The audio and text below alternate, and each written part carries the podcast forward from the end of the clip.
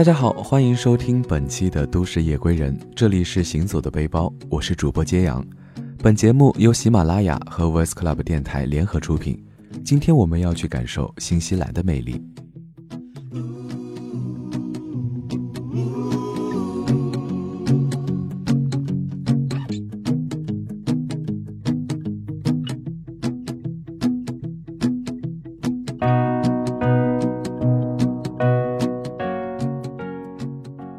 前几天刚从南半球的美丽国度新西兰回来，此行出门二十多天，从新西兰最大的城市千帆之都奥克兰出发，途经北岛的农牧业集中地汉密尔顿，火山上的城市罗图鲁瓦，再到南岛的基督城格雷茅斯小镇，最后抵达极限运动圣地皇后镇。一路下来，见到了有着长长尖嘴、圆圆身体的新西兰国鸟 kiwi 和天然呆萌的羊驼。体验了开漂移卡丁车、玩疯狂的滚人球、乘坐美洲杯、乘坐美洲杯帆船出海，还在飞行学校当了一次驾驶员，领略了南岛如电影般的中土世界风景，看过了大巴里尔岛的静美落日，漂流在怀托摩萤火虫洞穴，点点闪烁的绿光犹如星空。前往新西兰之前，我最好奇的就是毛利人和毛利文化。作为新西兰的土著居民，早在一千多年前，毛利人就来到这片纯净的土地繁衍生息。关于他们，流传着各种各样的故事，甚至还包括毛利人吃人的说法。在罗托鲁瓦的毛利人文化村蒂普亚，终于有机会感受到原汁原味的毛利文化。男人们彪悍魁梧，女人们圆润丰满，他们穿着五彩斑斓的草裙。在迎接客人时，保留着传统原始的部落仪式，以及让人心惊胆战的哈卡战舞。罗托鲁瓦是毛利人的聚集地，被称作毛利人的故乡。走进毛利人文化村，门口矗立着十二座巨大的毛利人木雕，每一座代表着一位守护神。据说，脸上的图案越复杂，代表着这位毛利酋长的地位越尊贵。木雕用的木料是生长了几百年的松木。在木雕上面，经常可以看到闪闪的鲍鱼壳装饰，这些装饰代表着毛利人的眼睛，显示着威武庄严。我很奇怪，有些雕塑是人形，有些更像是动物。当地人说，动物样貌通常是早期酋长们，因为没有人知道他们的相貌。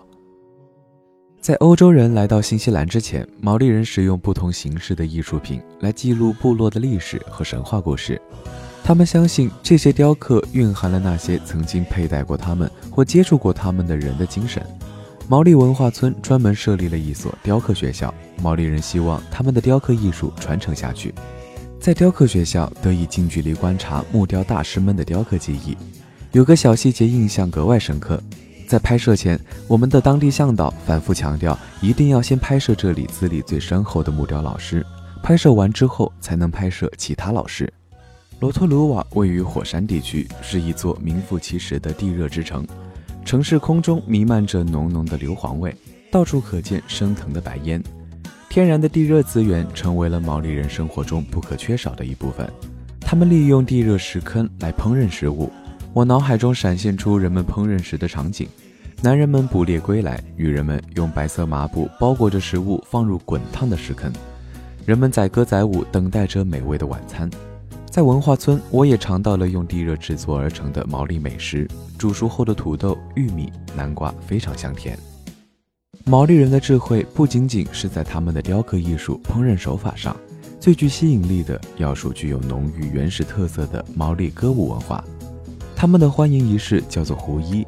客人们进入庭园后，毛利人先是整齐肃静的站立，沉默片刻后，头戴羽毛的部落酋长手持长矛。一边吆喝，一边向客人挥舞而来，并向客人中推选出的挑战者扔下银珏。两人对视过后，主人对客人行碰比礼。碰比礼是毛利人特别的问候方式，据说这代表着生息的交融。虽然知道整个过程是表演性质，还是能够感受到毛利人的热情和对勇敢者的认可。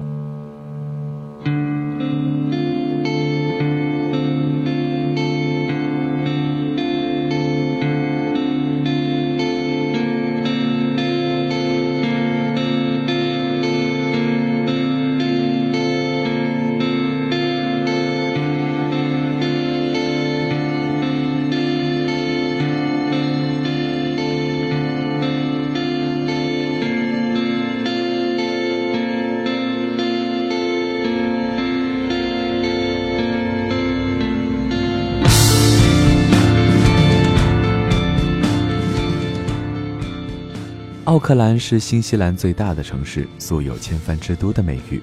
在前往奥克兰之前，看到的每篇介绍奥克兰的文章中，都能看到类似的描述，不由得让我怀疑“千帆之都”是不是有点夸大其词呢？来到奥克兰才知道，“千帆之都”完全是谦虚的说法，“万帆之都”都毫不夸张。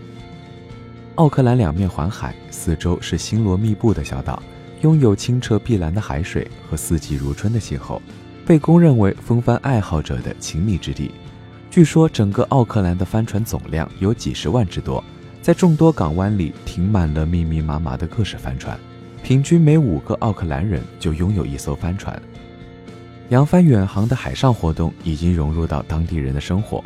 我问过奥克兰当地人，帆船的价格根据大小和配置，从几十万纽币到上百万纽币不等。对于绝大多数富裕的奥克兰家庭来说，购买一艘帆船就像我们买一辆汽车一样，帆船是他们周末生活必备的交通工具。因为帆船的数量一直有增无减，奥克兰停泊帆船的方式也让我大开眼界。除了将帆船停泊在港口，不少奥克兰人会在自家后院修建一个船库，专门用来停放帆船。在港口还专门修建了大型船库，用来停放船只。当看到像大型车库一样一层层停放帆船和游艇的船库时，我和小伙伴们都惊呆了。奥克兰人不仅是把扬帆远航当做一种生活方式，帆船比赛也是新西兰人引以为傲的运动项目。最著名的帆船比赛当属美洲杯帆船赛。美洲杯帆船赛是世界上最悠久、最特殊的体育冠军杯和极限帆船赛事。它与奥运会、世界杯足球赛、一级方程式赛车并称为世界四大体育赛事。能够和真正的美洲杯赛船来一次亲密体验，是很多人梦寐以求的愿望。虽然我不是帆船爱好者，却幸运地进行了一次乘坐美洲杯帆船乘风破浪的超级体验。前往乘坐帆船的码头距离天空塔很近，天空塔是南半球的最高建筑，也是奥克兰的标志。听完美洲杯帆船船员的讲解，卸掉身上多余的物品，就准备出发了。奥克兰的天气也是说变就变，刚刚还是晴空万里，下一刻就乌云密布了。帆船是完全依靠风力前行，而美洲杯帆船在海洋中创造了无动力下的速度神话，因此被称为海洋中的一级方程式。两个小时的体验下来，最深刻的感受就是驾驶美洲杯帆船是对队员体力与勇气、团队配合的最佳考验。我可不是一个称职的船员，试了下摇动绞盘，马上就放弃了。那个需要强大的臂力才行。把握方向盘的是我们的船长。风浪越来越大，一船的人已经开始东摇西晃，帆船颠簸的幅度极大。我几度怀疑自己如果没有抓牢船杆，会不会被甩出去。而真正的船员此刻却依然纹丝不动，看来这项运动比我想象中要困难得多。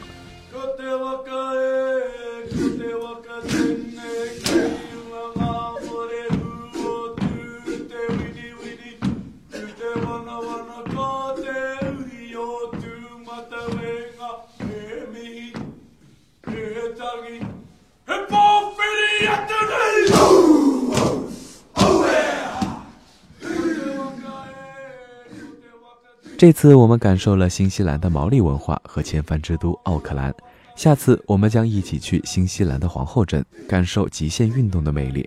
好了，今天的旅行就到这里，我是揭阳，晚安，好梦。